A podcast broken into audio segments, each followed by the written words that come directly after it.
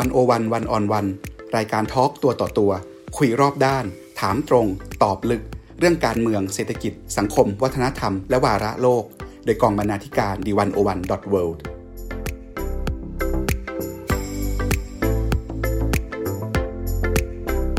สวัสดีครับคุณผู้ฟังวิกฤตโควิด -19 คือวิกฤตใหญ่ด้านการศึกษาด้วยนะครับ นักเรียนกว่า 1.5 พันล้านคนทั่วโลก หรือกว่า 90%ของนักเรียนทั้งหมดในโลก ได้รับผลกระทบเต็มๆจากการปิดโรงเรียน ซึ่งก็ปั่นป่วนทำให้กระบวนการเรียนรู้ต้องสะดุดลงนะครับ แม้จะมีการใช้เทคโนโลยีดิจิทัลมาช่วยในการเรียนการสอนทางไกล แต่ก็มีเครื่องหมายคำถามมากมายครับ โดยเฉพาะเรื่องความเหลื่อมล้ำในการเข้าถึง เรื่องข้อจำกัดทางเศรษฐกิจและสังคมของนักเรียนครัวเรือนยากจน และความเหมาะสมของการเรียนรู้ของเด็กในช่วงวัยต่างๆ โดยเฉพาะเด็กเล็กนะครับ รวมถึงความกังวลด้วยว่าจะทำให้มีนักเรียนหลุดจากระบบการศึกษามากขึ้น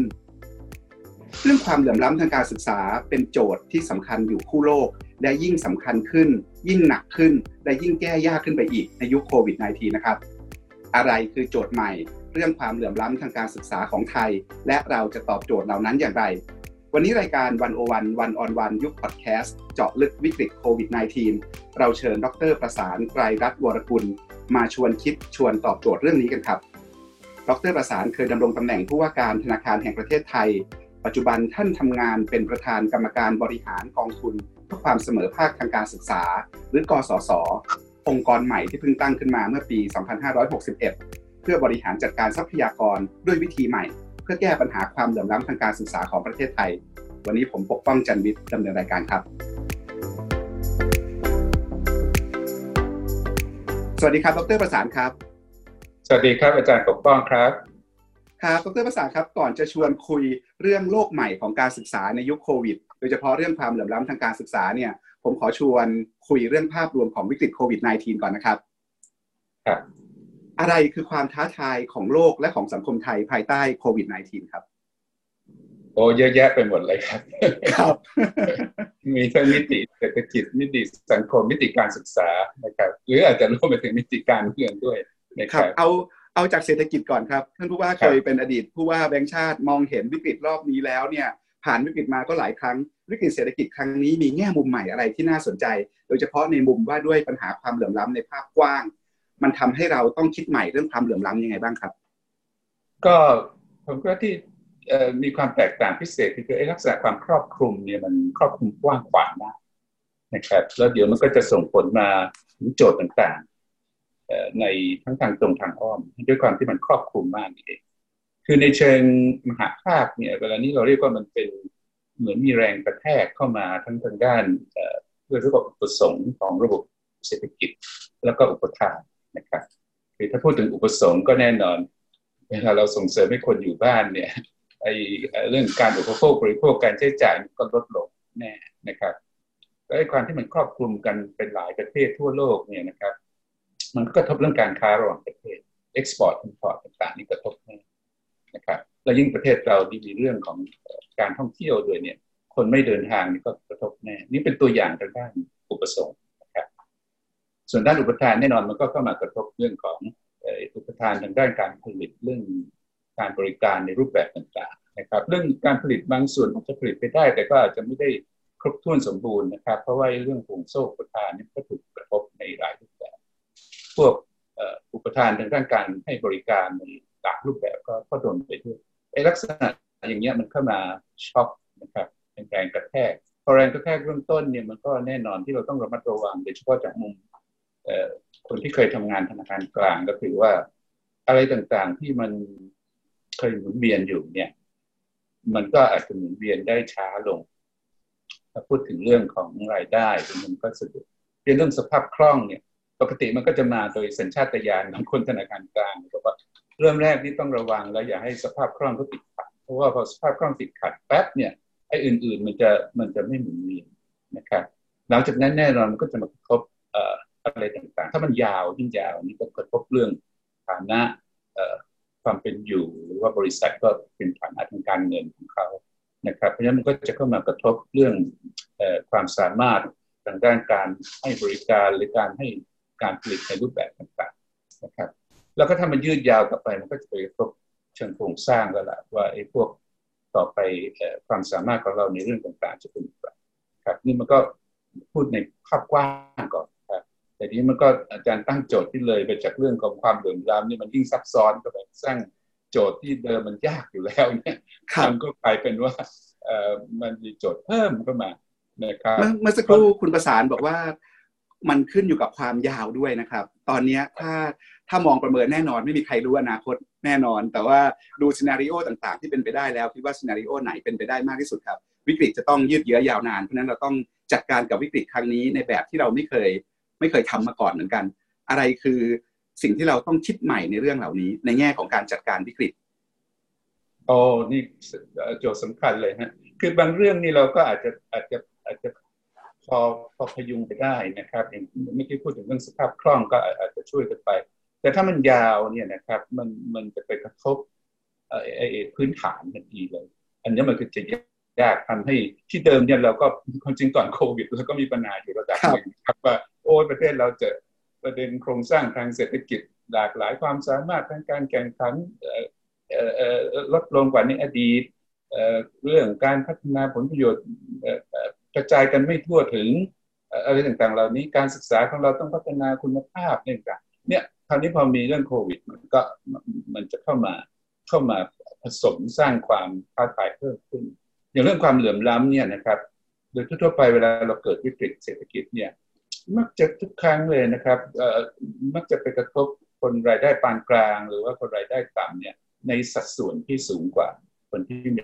รายได้สูง เราเราพูดถึงสัดส่วนครับ แน่นอนเป็นจำนวนบาทเนี่ย คนรวยเขาอาจจะถูกกระทบมากนะครับแต่พอเทียบเป็นสัดส่วนของรายได้เขาทั้งหมดเนี่ยมักจะเป็นคนรายได้ต่ำหรือรายได้ปานกลางเนี่ยเขาจะถูกกระทบแรงแรงกว่า อันนี้ก็จะยิ่งยิ่งยิ่งทำให้เรื่องโจทย์ความเหลื่อมล้ำเนี่ยมันมีความความท้าทายมากยิ่งขึ้น เราต้องเข้าใจมันใหม่ เราต้องคิดใหม่ยังไงครับ ลักษณะของความเหลื่อมล้ำในโลกหลังโควิด เนี่ยมันแตกต่างจากความเหลื่อมล้ำที่เราเคยรู้จักยังไงก็ความจริงมันมันด้านหนึ่งมันเป็นเป็นเป็นวิกฤตอีกด้านหนึ่งมันก็อาจจะเป็นโอกาสนะครับ เพราะว่าคนที่เขาถ้าเขาเตรียมเตรียมเตรียมได้ดีกว่านะ ครับลงทุนได้ดีกว่า อย่างเดี๋ยวเดี๋ยวถ้าเราพูดเรื่องการศึกษาต่อไปเนี่ยกำลังพูดถึงเรื่อง social distancing หรือรักษาระยะห่างเนี่ยมันก็กลายเป็นพูดถึงเรื่องการการศึกษาทางไกล ถ้าเกิดประเทศไหนเขาลงทุนในพวกพื้นฐานของการศึกษาทางไกลได้ได้ดีกว่า พวกนี้ก็จะไปได้ แต่พวกที่เขาลงทุนน้อยกว่าศักยภาพน้อยกว่าเนี่ยก็จะถูกทิ้งห่างไป แต่ว่าที่ผมพูดเป็นโอกาสก็คือคราวนี้มันจะเป็นแรงกดดันว่าทำให้เราต้อง ช่วยกันคิดแล้วแหละอาจจะต้องทำเร่งขึ้นนะครับ เร่งขึ้นช่วยคนที่อาจจะด้อยโอกาสกว่านะครับ ในใจของท่านผู้ว่าตอนนี้ครับ ถ้าพูดถึงวิกฤตโควิด -19 ในมุมทางเศรษฐกิจ ซึ่งแน่นอนพอมันมีปัญหาเศรษฐกิจ มันกระทบเรื่องการศึกษาแน่นอน เพราะว่าโลกโลกการศึกษาไม่ได้ลอยอยู่ห่างออกไปจากโลกเศรษฐกิจการเมืองเนี่ยนะครับ มันมีโจทย์อะไรในสังคมไทยเอ่อสองสามโจทย์ใหญ่ ๆ ที่ ต้องฝากทางรัฐบาล ฝากทั้งสังคม ให้ช่วยจับตามอง บางคนบอกว่าความเหลื่อมล้ำเนี่ยหนักหนาสาหัสขึ้นแน่ บางคนกังวลด้วยว่าหลังโควิดเนี่ยประเทศจะยิ่งผูกขาดมากขึ้น ไม่ใช่แข่งขันกันมากขึ้นเพราะจะอาจจะเหลือแต่ทุนใหญ่ทุนเล็กทุนกลางตายหมดอะไรแบบนี้ครับมันมีโจทย์อะไรที่คิดว่าเราเราต้องเราต้องจับตาดูและเราต้องต้องเตรียมสู้กับมัน ก็อย่างน้อยมีสามโจทย์ด้วยกันนะครับสำหรับกองทุนเพื่อความสุขภาพทางการศึกษาเนี่ยเราก็โฟกัสไปที่ เด็กเยาวชนที่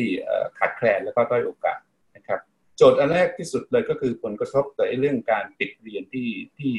ที่ยาวเนี่ยนะครับ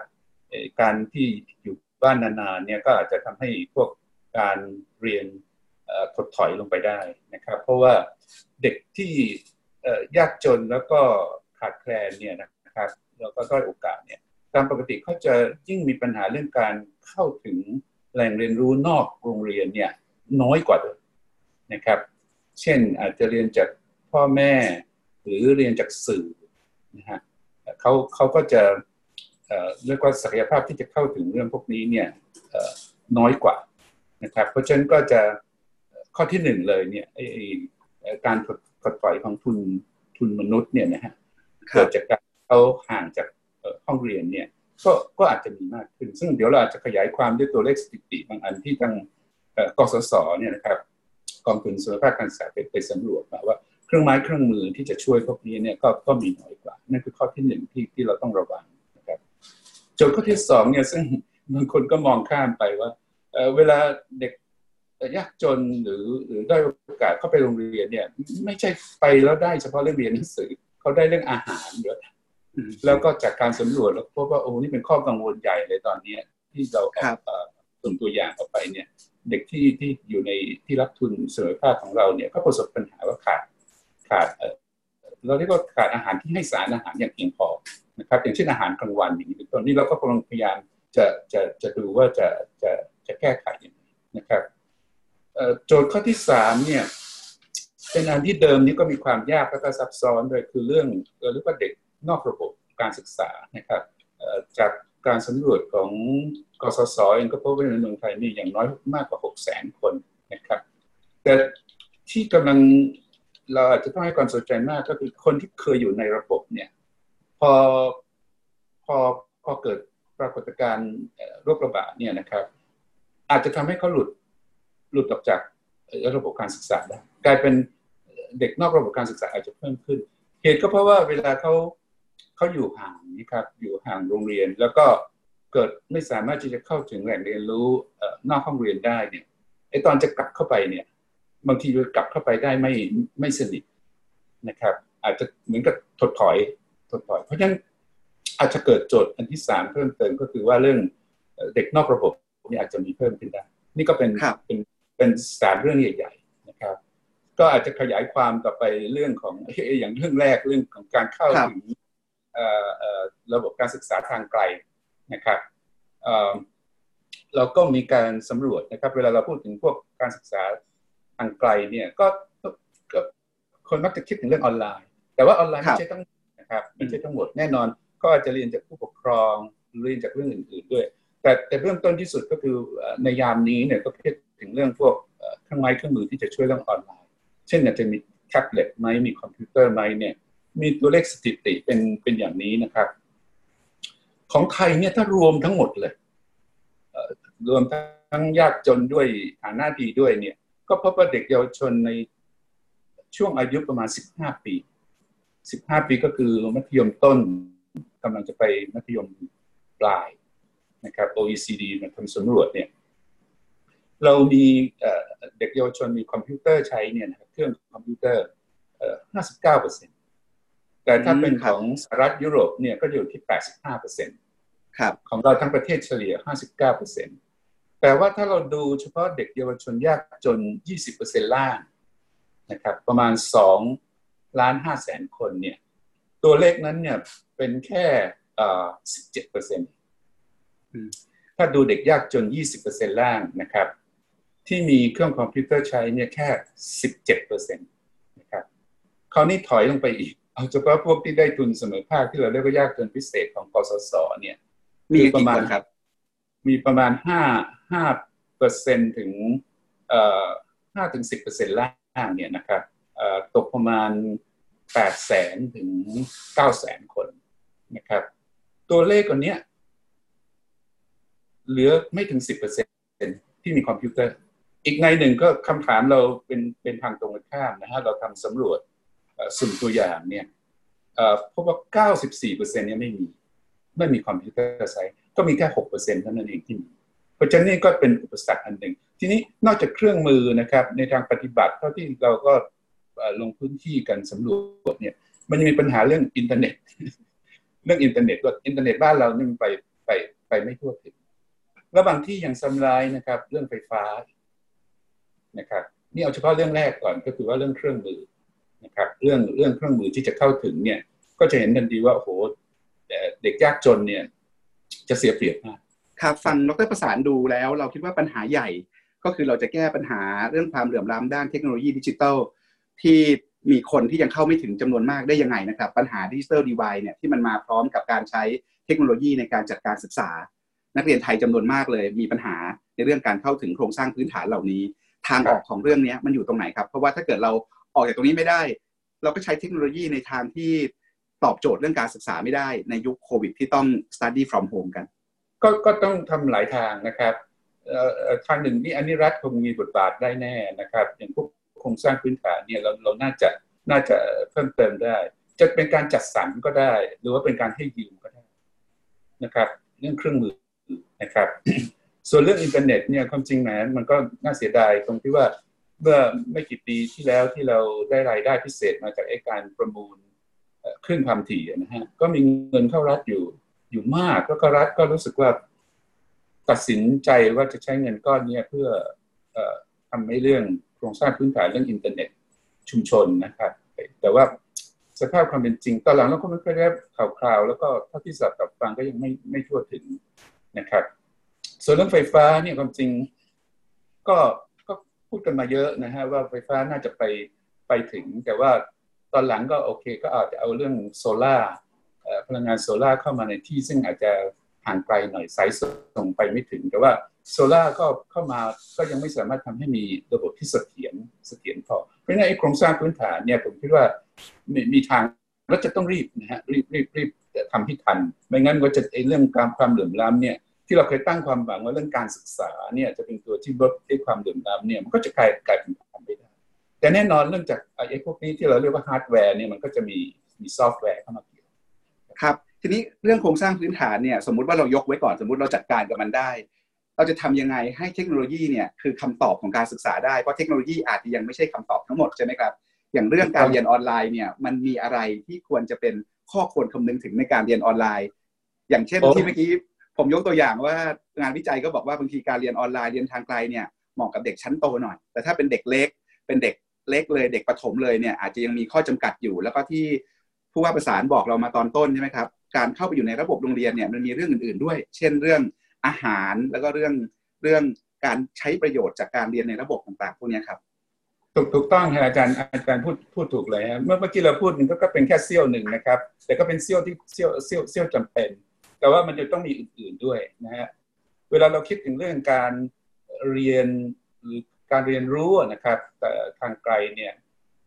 คือโดยสามัญสำนึกเราก็คิดถึงเรื่องออนไลน์ แต่ความจริงมันไม่ใช่ทั้งหมด แล้วอยากจะใช้คำคำที่กว้างกว่ามากกว่าคำออนไลน์นะครับต้องใช้ว่าอะไรครับแม้ถ้าเป็นภาษาอังกฤษนี่ก็อย่างเวลานี้ก็พูดพูดกันติดปากเรื่อง home based education คือว่าเป็นการให้การศึกษาที่ อาจจะไม่ได้อยู่ใกล้กับโรงเรียนนะฮะแล้วมันมีอย่างอื่น ๆประกอบนะครับออนไลน์เป็นแค่ส่วนหนึ่งเท่านั้นเอง ยกตัวอย่างเช่น อาจจะการเรียนรู้จากการทำโครงการนะครับหรือว่าอาจจะจากเครื่องมือต่างๆ ที่อาจจะไปเป็นเป็นเป็น box เป็น set box ก็ได้ไม่ไม่จำเป็นต้องออนไลน์นะครับหรือเป็นเครื่องมือของการเรียนรู้ ตลอดจนกระทั่งว่าถ้าเกิดที่ครอบครัวเนี่ยเขา มีกัลยาณมิตรอาจจะเป็นผู้ปกครองเนี่ยก็อาจจะช่วยเอื้อให้เขาสามารถเรียนรู้ ไม่ใช่ว่าเรียนเรียนเรียนจากออนไลน์อย่างเดียวนะครับแต่ทั้งหมดมันก็อาจจะต้องอาศัยทักษะด้วยนะครับไม่ใช่เฉพาะทักษะทางเทคโนโลยี แต่เป็นว่าทักษะของการเรียนรู้ด้วยตนเอง ทักษะของการค้นหาข้อมูลเหล่านี้เนี่ยก็จะเป็นตัวที่ที่เข้ามาประกอบกันเป็น เป็นสิ่งที่เราเรียกว่าเป็น home based education ไม่ใช่ออนไลน์อย่างเดียวครับ คุณประสานพูดถึงปัญหาเรื่องการหลุดออกจากระบบของนักเรียนด้วย ในยุคโควิด เนี่ย คนก็มองว่า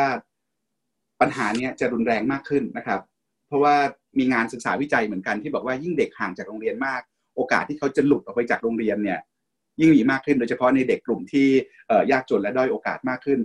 การคิดใหม่ในเรื่องปัญหาการหลุดออกจาก ระบบของนักเรียนเนี่ย มันมีความรุนแรงมากขึ้นใช่ แต่รูปแบบมันมีการเปลี่ยนแปลงไปไหมครับหรือมันมีโจทย์อะไรที่น่าสนใจในยุคนี้บ้าง มันมันโจทย์มันมันมันซ้ำอะนะฮะมันมันมันซ้อนเข้ามา มันซ้อนเข้ามาความจริงเด็กที่อยู่นอกระบบนี่มันก็มีมีความโจทย์มีความซับซ้อนอยู่แล้ว ที่ทางกสศลงลงพื้นที่เนี่ย ตอนแรกบางทีมีสมมติฐานบอกว่าเออเพราะว่าฐานะยากจนเขาจึงไม่ได้เข้ามาอยู่ในในระบบการศึกษา แต่ว่าไปพบมีตัวอย่างเหมือนกันว่าความจริงไปพบเด็กว่าเด็กเขาบอกว่าเขาเขาไม่ได้มีความสนใจเลย ที่อยากจะกลับกลับเข้ามาในในระบบการศึกษา แม้ว่าจะมีคนเนี่ยสนับสนุนด้านการเงินนะครับ มันซับซ้อนกว่านั้น เช่นภาพของเขาที่เห็นว่าเอ๊ะโรงเรียนให้อะไร นะครับ มีอะไรเพิ่มเติมให้เขาที่ทำให้เขามีทักษะในการประกอบอาชีพ หรือว่าทักษะในชีวิตที่ดีขึ้น ถ้าเราไม่สามารถที่จะทำสิ่งเหล่านี้ได้ก็ทำให้ความคิดของเขาว่าไปโรงเรียนหรือไปรับการศึกษาเนี่ยมีประโยชน์ ถ้าเริ่มต้นเนี่ยเขาไม่คิดว่ามีประโยชน์ การไปให้ทุนให้เงินอย่างเดียวเนี่ยมันมันมันไม่แก้นะครับ เพราะฉะนั้นมันมีมันมี มันมีโจทย์ในเชิงว่าใครเราจะเป็นกัลยาณมิตร เป็นคนที่ชี้แนะว่าเข้าการศึกษาแล้วก็ก็จะช่วย การศึกษานั้นเขาเห็นเป็นประโยชน์ที่เป็นรูปธรรมไหมนะครับเขาเอาไปใช้เขาไปใช้ประโยชน์ในการที่เขาจะประกอบอาชีพหรือเปล่าเนี่ยโจทย์มันนี่มันมันซับซ้อนซับซ้อนขึ้นไปอีกนะครับแน่นอนพอมีโควิดอย่างนี้เนี่ยมันก็ทำให้โจทย์นี่มันมันเพิ่มเติมเข้ามาทีนี้พอยุคโควิดนี่ อาจจะไม่ใช่แค่ความคิดส่วนตัวของเขาอย่างเดียวนะครับ เพราะว่าสถานการณ์ทางเศรษฐกิจการที่พ่อแม่ต้องออกจากงาน เขาอาจจะต้องถูกบังคับให้ต้องไปช่วยพ่อแม่ทำงานเพื่อหารายได้ด้วย มันก็จะมีโจทย์ปัจจัยภายนอกพวกนี้ที่มันดึงเขาออกจากระบบได้ด้วย ความซับซ้อนตรงนี้มันก็ยิ่งหนักขึ้นแล้วเราจะรับมือกับมันยังไงดีครับ อันนี้ก็เป็นก็เป็นส่วนหนึ่งความรับผิดชอบของภาครัฐ แล้วก็คนที่จะเอื้อเฟื้อเผื่อแผ่นะครับ ว่า ก็ต้องมีการบรรเทาบรรเทาความเดือดร้อน คือขณะนี้ผมคิดว่าทางภาครัฐก็ได้ออกมาตรการมาจำนวนหนึ่งนะครับไม่ว่าเด็กทุนละพุทธถึงห้าพันบาทสามเดือนนะฮะมันก็ก็มี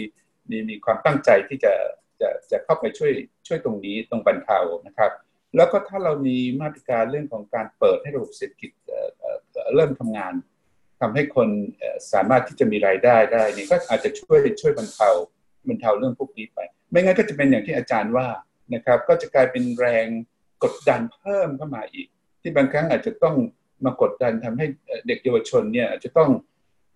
ออกจากโรงเรียนเพื่อเพื่อเพื่อไปยังชีพ หรือช่วยพ่อแม่ครับดรประสานดูมาตรการภาครัฐ ในแง่การบรรเทาผลกระทบทางสังคม และช่วยเรื่องโอกาสในการทำงานโอกาสทางเศรษฐกิจเนี่ยทุกวันนี้เพียงพอไหมครับห้าพันบาทจะสามเดือนหรือหกเดือนเพียงพอไหมครอบคลุมไหม เราทำได้เต็มที่กว่านี้ทำยังไงให้มันใหญ่พอ แล้วก็ใหญ่แล้วมันตรงเป้าด้วย ไม่ได้ใช้เงินสุรุ่ยสุร่ายแล้วไปในทางที่มันไม่ถูกทิศถูกทางด้วยเนี่ย เราควรจะดีไซน์ในเรื่องมาตรการกระตุ้นเศรษฐกิจยังไงไหนๆเออคุณประสานมาแล้วก็ต้องถือโอกาสคุยเรื่องนี้ด้วยแล้วเรื่องนี้มันเกี่ยวพันโดยตรงเลยกับเรื่องการศึกษาด้วยเหมือนกัน ก็ถ้าพูดกลับมากลับมาพูดคำถามแรกของอาจารย์นะครับ เรื่อง ทางโจทย์มหาภาคนะครับความจริงรัฐบาลก็เริ่มออกมาตรการอะไรต่างๆ มามาพอสมควรล่าสุดพรกต่างๆออกมานี่พูดถึงตัวเลข 1.9 ล้านล้านบาทนะครับแล้วก็ก่อนหน้าจะจะมีอะไรอยู่บ้างแต่ผมอยากจะแยกแยะอย่างนี้นะครับกรณีอย่าง 1.9 ล้านล้านบาทเนี่ยส่วนของ 9 แสนล้านบาทของทางแบงก์ชาติเนี่ยอันนี้เป็นถือเป็นสินเชื่อ เรียกว่าให้ไปวันหนึ่งก็ต้องคืนเพ ราะฉะนั้นอันนี้ไม่ใช่สุดที่แล้วไม่ใช่เงินเข้าไปในระบบนะครับ แต่ว่าเงินที่เข้าไปในระบบพูดถึงส่วนแรกคือ1ล้านล้านบาทหนึ่งล้านล้านบาทก็ความจริงก็ถ้าเราเปรียบเทียบ GDP ของเราประมาณ10กว่าเนี่ยมันก็ประมาณสัก7-8เปอร์เซ็นต์เลยความจริงมันก็มีมีนัยยะ แต่ถามว่ามากกว่านี้ได้ไหมก็ก็อาจจะนะฮะอาจจะต้องมากกว่านี้เพื่อที่จะเยียวยาแล้วก็กระตุ้น แต่ว่าตัวสำคัญคือตัวนี้ไอ้ตัวหนึ่งล้านล้านบาทเวลานี้ที่ชัดเจนคือตรง เอ่อห้าพันบาทสามเดือน แล้วก็จำนวนประชากรจำนวนหนึ่งเช่นสิบล้านคนสิบกว่าล้านคนขยายแล้วก็แต่แต่เราจะเห็นทันทีว่าพอคูณเข้าไปแล้ว มันก็อาจจะสักสองสามแสนล้าน มันยังมีพูดถึงตัวเลขที่เหลืออีก ของไอ้เจ้าหนึ่งล้านล้านบาทว่าจะใช้ตรงไหน ที่จะทำให้เกิดการจ้างงานทำให้เกิดการกระตุ้นเศรษฐกิจ หรือประคองเศรษฐกิจก็ว่าไปแล้วนะครับพูดถึงว่าออกเป็นตัวเลขเงินก็มีนัยยะนะครับ อาจจะทำได้เพิ่ม แต่โครงสร้างของเราเนี่ยเป็นอย่างนี้ครับอาจารย์ว่าตลาดแรงงานเราเนี่ยมีแรงงานนอกระบบเนี่ยอยู่อยู่เยอะพอสมควรนะครับความจริงครึ่งต่อครึ่งเลยแหละในระบบประมาณครึ่งหนึ่งสักสิบเจ็ดล้านคน แล้วก็นอกระบบประมาณยี่สิบล้านคนนะครับพวกนอกระบบนี่เขาก็ไม่ได้รับผลประโยชน์จากเรื่องของการประกันสังคมนะฮะ ก็ก็เนี่ยฝ่ายจะแจกห้าห้าห้าห้าพันบาทอะไรเนี่ย แต่ว่าถามว่าเลยจากนั้นไปคือคืออะไรที่จะรองรับนะครับ ถ้ารวมๆกันแล้วเนี่ยของเราเวลานี้เราใช้เพื่อคุ้มครองแรงงานเนี่ยตกประมาณ 3.7%ของ GDP นะครับถ้าเปรียบเทียบเวียดนามกับจีนเนี่ยใช้ประมาณ 6.3% GDP ถ้าเปรียบเทียบอย่างนี้ก็แสดงว่าเอ้เราเรายังน้อยไปที่อาจจะอาจจะใช้ได้ นี่ไม่ต้องพูดถึงอย่างเกาหลีใต้นี่ประมาณสัก 10%นะครับ 10%ของ GDP ก็ที่ใช้ที่ออกเป็นมาตรการมาเนี่ยมีนัยยะแต่คำถามว่าจะใช้ใช้ตรงไหนนะครับครับถ้าเปรียบเทียบระหว่างประเทศเนี่ยก็เรียกว่าก็ยังมีบางมีประเทศที่เขาใช้เพื่อคุ้มครองแรงงานมากมากกว่ามากกว่าที่เราใช้ครับ ในแง่ของคนที่เคยมีประสบการณ์ในการบริหารนโยบายเศรษฐกิจมหาภาคนะครับ ถ้าผมจะชวนคุยในรายละเอียดขึ้นอีกนิดนึงนะครับในแง่ของการออกแบบนโยบาย โดยที่เรามีทาร์เก็ตในการช่วยคนที่ได้รับผลกระทบทางทางเศรษฐกิจ โดยเฉพาะกลุ่มคนที่ที่ด้อยโอกาสกว่า เช่นแรงงานนอกระบบต่างๆเนี่ยครับเราควรจะออกแบบมาตรการยังไง หรือว่าควรจะควรจะมีข้อสังเกต หรือว่าควรจะต้องมีข้อคิดอะไรในแง่ของการออกแบบว่า ว่าเรื่องนี้ควรระมัดระวัง เรื่องนี้ควรจะต้องทำเรื่องนี้รัฐบาลห้ามลืมนะถ้าต้องการให้มันมันตรงเป้าและช่วยคนเหล่านั้นได้จริง ๆ ผมคิดว่าคือกลับมาที่ข้อสังเกตอาจารย์ในตอนต้นนะครับ ว่าเรื่องนี้นี่บางทีโจทย์มันอาจจะยาวกว่าที่เราคิด เพราะฉะนั้นเนี่ยเรื่องทามมิ่งหรือว่าจังหวะเวลาว่าเรากำลังอยู่ในจังหวะเวลาเวลาไหน แล้วกำลังจะปล่อยปล่อยอาวุธ หรือว่าปล่อยมาตรการของเราเนี่ยให้สอดคล้องกับกับเวลาเนี่ยอย่างไรนะครับผมคิดว่าจังหวะหนึ่งเลยเนี่ยถ้าพูดจังหวะแรกก็คือต้องระวังเรื่องสภาพคล่องนะครับระวังสภาพคล่อง อันที่สองก็ต้องบรรเทาให้ความเดือดร้อนของเขา นะครับแล้วก็ไปถึงจุดหนึ่งถ้าเขาเริ่มหายกังวลเรื่องโรคระบาดแล้วเนี่ยในเรื่องจิตวิทยาที่เขาอาจจะเริ่มมาจับใจใช้สอยเนี่ยก็อาจจะพูดถึงเรื่องการกระตุ้นการใช้จ่ายได้นะครับ แล้วถ้าเลยจากนั้นไปไปอีกจังหวะหนึ่งเนี่ยก็เป็นจังหวะของการฟื้นฟูนะครับเช่นแต่ละจังหวะนี่ก็อาจจะต้องเลือกใช้เงินแล้วก็มาตรการเนี่ยที่ที่อาจจะแตกต่างกันไปนะครับ ในเรื่องสภาพคล่องเวลานี้ผมก็คิดว่าหน่วยงานที่เกี่ยวข้องทั้งทางกระทรวงคลังทางแบงชาติก็รู้สึกว่าเขาก็ตื่นตัวนะครับ ในภาษาทางพวกเราเราก็เรียกว่า head of the curve พอสมควร คือเขาเห็นสัญญาณแล้วว่าเอ๊ดีไม่ดีมันมันจะยุ่งพอควร เพราะว่าพอไปหยุดหยุดหยุดหยุดหยุดหยุดต่าง ๆ เนี่ยสภาพคล่องมันจะหายไปเพราะฉะนั้นก็ปล่อยเรื่องสภาพคล่องมาหนึ่งสภาพคล่องในแง่มหาภาค เขาก็อัดเข้ามา เช่นกรงเนี่ยกรรมการนโยบายการเงินเขาก็ลดดอกเบี้ยปล่อยสภาพคล่องเข้ามา แต่เขาก็พบว่าสภาพคล่องในระดับมหาภาคเนี่ยมันไปไม่ถึงจุลภาค เขาก็ไปดูว่าเอ๊ะตรงจุลภาคเนี่ยมีใครติดตรงไหนยังไงบ้าง เขาก็ทำเรื่องหลายเรื่องนะฮะเช่นเลื่อนเลื่อนการชำระหนี้อันนี้เรื่องใหญ่นะครับมันหนี้ทั้งหนี้บุคคลนะไม่ว่าจะเป็นเราเรียกว่าหนี้อุปโภคบริโภค หนี้ซื้อบ้านหนี้สารพัดหนี้เนี่ยอุปโภคบริโภคเนี่ยเวลาเขาเขาเขาเลื่อนออกไป สมาคมนักบัญชีเขาก็เอาด้วยนะเขาก็ออกมาตรฐานบัญชีออกมาใช้หนึ่งปีนะบอกว่าไอ้ไอ้ไอ้ช่วงปีเนี้ยช่วงปีหกสามเนี่ยไม่เอาไอ้มาตรฐานบัญชีปกติมาเข้ามาคิดเรื่องด้อยค่า เพราะเขารู้ว่าแต่ละคนไปไปเลื่อนไปเลื่อนเสร็จแล้วก็แบ่งชาติเขาก็โอ้โหเขาก็ว่าไปแล้วเขาก็ยื่นมือออกมาทำให้เรื่องซอฟท์โลนห้าแสนล้านให้ SME ผสมกับเงินของธนาคารพาณิชย์ อันนี้ก็คือพวก SME ต่างๆ เวลานี้เขาก็จะติดแล้วล่ะเขาเขาจะติดเรื่องสภาพคล่องนะครับค้าขายไม่คล่อง แล้วก็ไอ้พวกที่เราเรียกค้างรับค้างจ่ายเนี่ย มันก็จะเป็นตัวมามาบิดรัดเขานี่ไปเอื้อมมือจนกระทั่งถึงว่าพวกตลาดหุ้นคู่เขาก็เริ่มมาเรื่องทำทำเรื่องสภาพคล่อง อันนั้นเราก็เข้าใจละเขาเขาก็พยายามดักดักดักหน้าไว้นะ คราวนี้ไอ้ตัวบรรเทาเนี่ยบรรเทาตรงนี้เนี่ยโอ้โหถ้า ถ้ามันยืดยาวนี่ก็ไม่ไหวเหมือนกันห้าพันบาทเนี่ยไปห้าพันบาทนี่ก็ซื้ออะไรไม่ได้เยอะเท่าไหร่ แต่ตรงนี้ก็ต้องระวัง มันก็มีข้อแนะนำนะไม่ไม่ใช่ความคิดผมสักทีเดียว คือมันก็มีกรณีเอาห้าพันบาทไปทำอะไรไปใช้อะไร บางประเทศก็บอกว่าเพื่อใช้จ่ายเขาก็ออกเป็น voucher มากกว่าให้เป็นเงินสด เพราะบางทีเดี๋ยวมามีกรณีอย่างที่เป็นข่าวเมื่อเมื่อเมื่อเช้านี้หรือเมื่อวานนี้บอกว่าเอาห้าพันบาทไปซื้อยาบ้าอย่างนี้เป็นต้นก็มันมันก็ไม่ใช่ ว่าไอ้เจ้าห้าพันบาทเนี่ย มีทางที่จะไปใช้ในเรื่องของการอุปโภคบริโภคหรือไม่นะครับเสร็จแล้วอันที่คนที่ให้ความสนใจมากก็บอกไอ้หนึ่งล้านล้านเอ่อสิบหนึ่งล้านล้านบาทเนี่ยที่พูดถึงว่าที่เหลือเนี่ยจะใช้ตรงไหนเพื่อทำให้เกิดการหมุนเวียนที่เราเรียกว่า velocity ความเร็วของเงินเนี่ยเพื่อจะกลับมาเข้ามาตัวกระตุ้นตัวเศรษฐกิจเนี่ยอันนี้คนก็กำลังรออยู่ อันนี้ก็ต้องใช้ความความคิดความอ่านอยู่พอสมควรว่าจะคลิกคลิกคลิกตรงไหน แล้วก็ถ้าเกิดมันมันมันไม่พอเนี่ยเราจะเพิ่มเติมเม็ดเงินได้อีกอีกมากน้อยแค่ไหนนะครับอันนี้ก็ก็ผมคิดว่าตัวสำคัญที่จะตอบคำถามอาจารย์ก็คือว่าเรื่อง timing เราต้องเข้าใจว่าขณะนี้เราอยู่ในเฟสไหน แล้วก็ใช้เครื่องมือนี้ให้สอดคล้องกับตัวไอ้เฟสซิ่งที่เรากำลังครับความยากรอบนี้มันคือความไม่แน่นอน ไม่มีใครรู้อนาคตเลยนะครับแล้วเรามองไม่เห็นจุดสิ้นสุด แต่ว่าประเด็นที่ ดรประสานบอกนี่น่าสนใจแบ่งเป็นเฟส มีเฟสจัดการสภาพคล่อง เฟสบรรเทา เฟสให้เงินมันเริ่มหมุน เฟสสร้างความเชื่อมั่น แล้วก็เฟสฟื้นฟู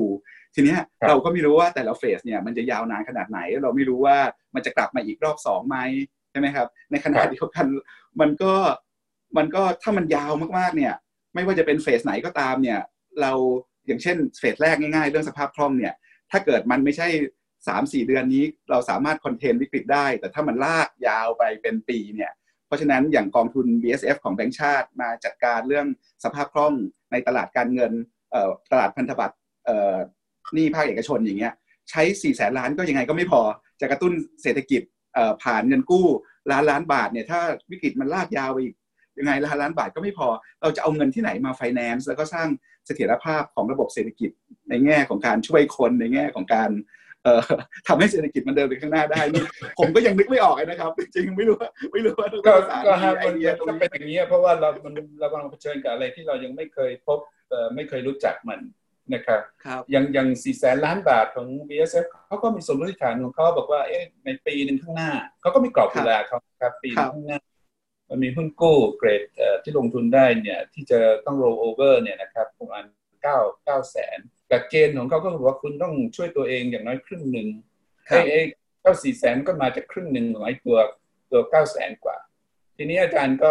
บอกว่าเอ๊ะถ้ามันลากยาวกว่าหนึ่งปีจะเป็นยังไงครับไอ้ก็ระหว่างทางคงต้องมอนิเตอร์กันใกล้ชิด แต่ดูอ่านตามสถานการณ์วันสองวันโดยเฉพาะวันสองวันเนี่ยดูเหมือนประเทศไทยก็โชคดีประมาณหนึ่งนะจำนวนคนติดเชื้อใหม่ก็ไม่ไม่รุนแรงเหมือนทางยุโรปกับทาง ทางอเมริกา คือถ้าเรา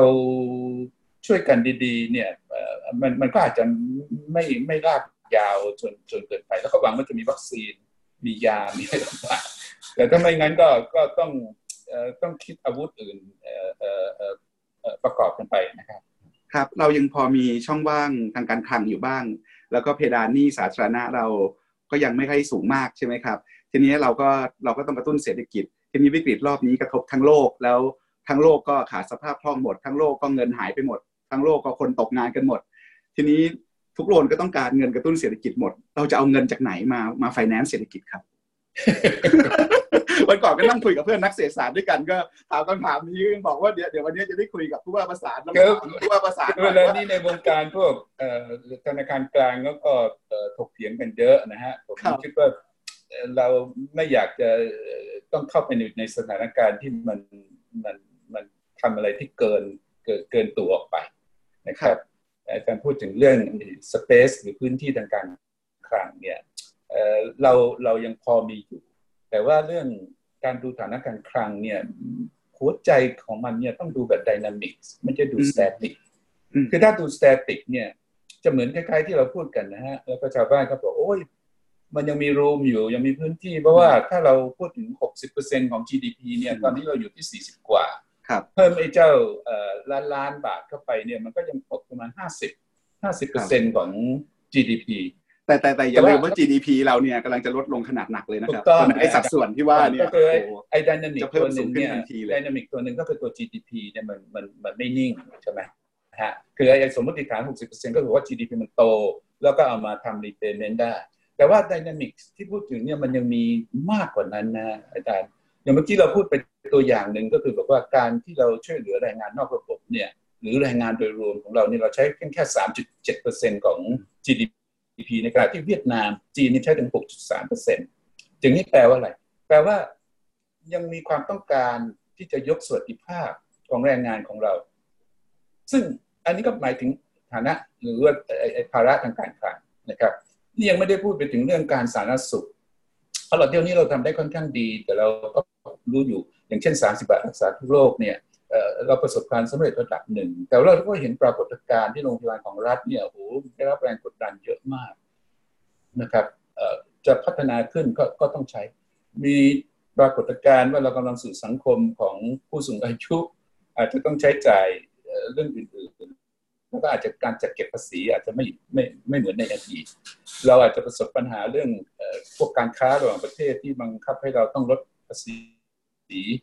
ในหลักรูปแบบ เรากำลังประสบปัญหาพวกอีคอมเมิร์ซที่ทำให้แวดเก็บไม่ได้ อย่างนี้เป็นต้น พอพอมองไดนามิกแล้วไอ้รูมที่เราคิดบอกว่าเอ้ยยังมีรูมเยอะทางการคลังเนี่ยเอ่อมันอาจมันอาจจะอาจจะไม่เป็นอย่างนั้น ไม่ได้เยอะขนาดนั้นนะครับไม่ได้มันไม่ได้เยอะขนาดนั้น ก็คือว่านี่แต่แต่พวกนี้ มันเป็นยุคเป็นเป็นโจทย์ยุคก่อนโควิด คราวนี้มันมีโควิดเข้ามานะครับ พอเราเริ่มใช้มันก็จำเป็นแหละ มันจะเป็นต้องใช้ ก็แปลว่ากระสุนเนี่ยมันก็มันก็จะร่อยหลอลงไปนะครับ เพราะฉะนั้นแม้แต่ว่าหลังโควิดสงบแล้วเนี่ยยังมีการบ้านที่จะต้องช่วยกันคิดช่วยกันทำเนี่ยอีกเยอะครับ นี่ก็เป็นอะไรครับเป็น โจทย์หรือเป็นบทสนทนาของอดีตนักเศรษฐศาสตร์สองคนนะครับในๆได้คุยกันก็อดคุยไม่ได้แต่ว่าไม่ได้นอกเรื่องนะครับ ไม่ได้นอกเรื่องเพราะว่าเรื่องที่เราคุยกันเนี่ยมันมากระทบแล้วก็เชื่อมโยงกับเรื่องกับโจทย์เรื่องการศึกษาเหมือนกันนะครับเพราะว่าเอาง่ายๆอย่างเมื่อกี้เราคุยกันว่าถ้าวิกฤตมันลากยาว ถ้าสมมติเรายังจัดการเรื่องควบคุมโรคไม่ได้ แล้วเรายังต้องปิดโรงเรียนไปเรื่อยๆอย่างเงี้ยนะครับ ถ้ามันยิ่งยาวเนี่ยแน่นอนตอนนี้ผลกระทบโดยตรงของเด็กเหมือนที่เราคุยกันตอนต้น คือนโยบายหรือมาตรการเรื่องการ ปิดโรงเรียนนะครับแล้วยิ่งปิดยาวเนี่ยโอกาสที่จะสร้างปัญหามันก็ยิ่งเยอะเพราะฉะนั้นถ้าเกิดเรามองเมื่อกี้เราคุยจากโจทย์เรื่องนโยบายการบริหารเศรษฐกิจมหาภาค มาดูเรื่องนโยบายการศึกษา สมมติซีนารีโอเราบอกว่ามันต้องปิดอีกสักสักพักหนึ่งโอ้โห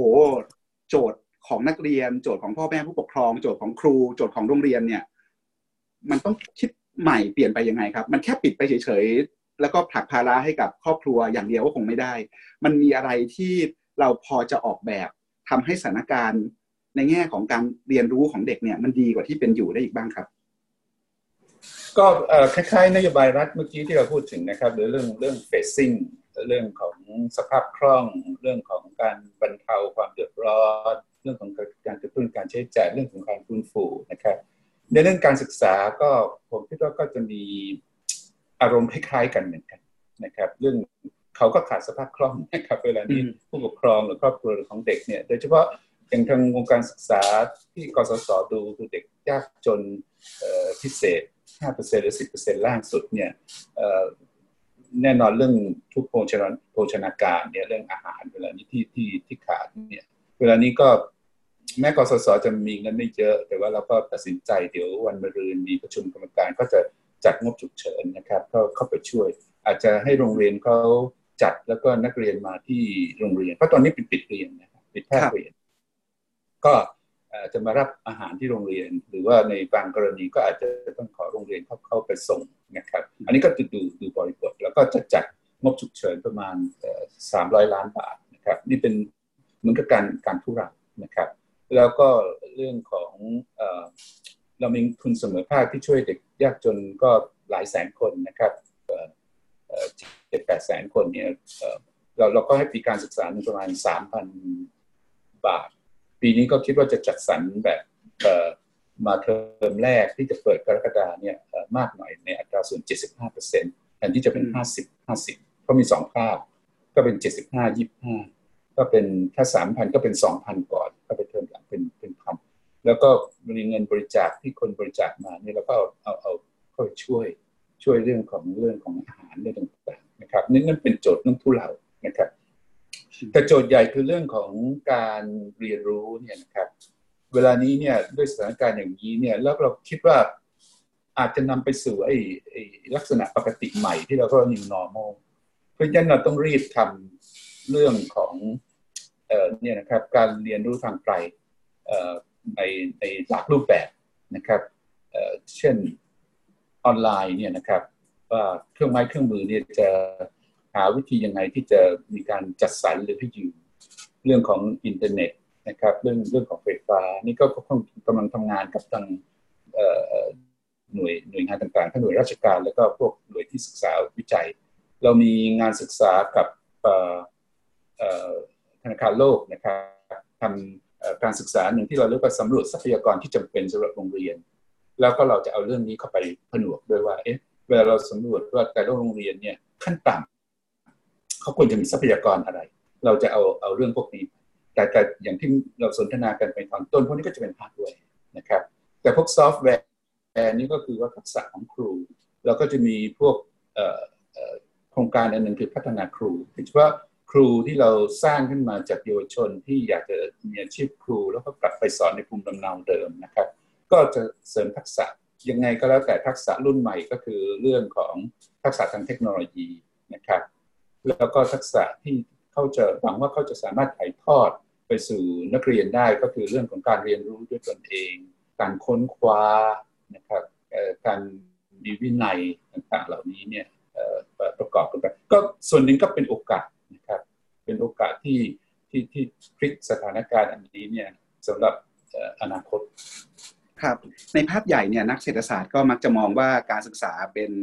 เป็นเครื่องมือหรือเป็นบันไดสำคัญในแง่ของการพัฒนาทรัพยากรมนุษย์นะครับ การสร้างทุนมนุษย์ แล้วการศึกษาที่ผ่านมาเนี่ยก็ถูกมองว่าเป็นเครื่องมือในแง่ของการลดความเหลื่อมล้ำข้ามรุ่น คือเปิดโอกาสให้คนได้พัฒนาตัวเองพัฒนาศักยภาพตัวเองจนมีงานที่ดีมีชีวิตที่ดีขึ้นมากกว่าคนรุ่นหลังๆ ได้ ทีนี้พอมาเจอวิกฤตอย่างโควิด ที่มัน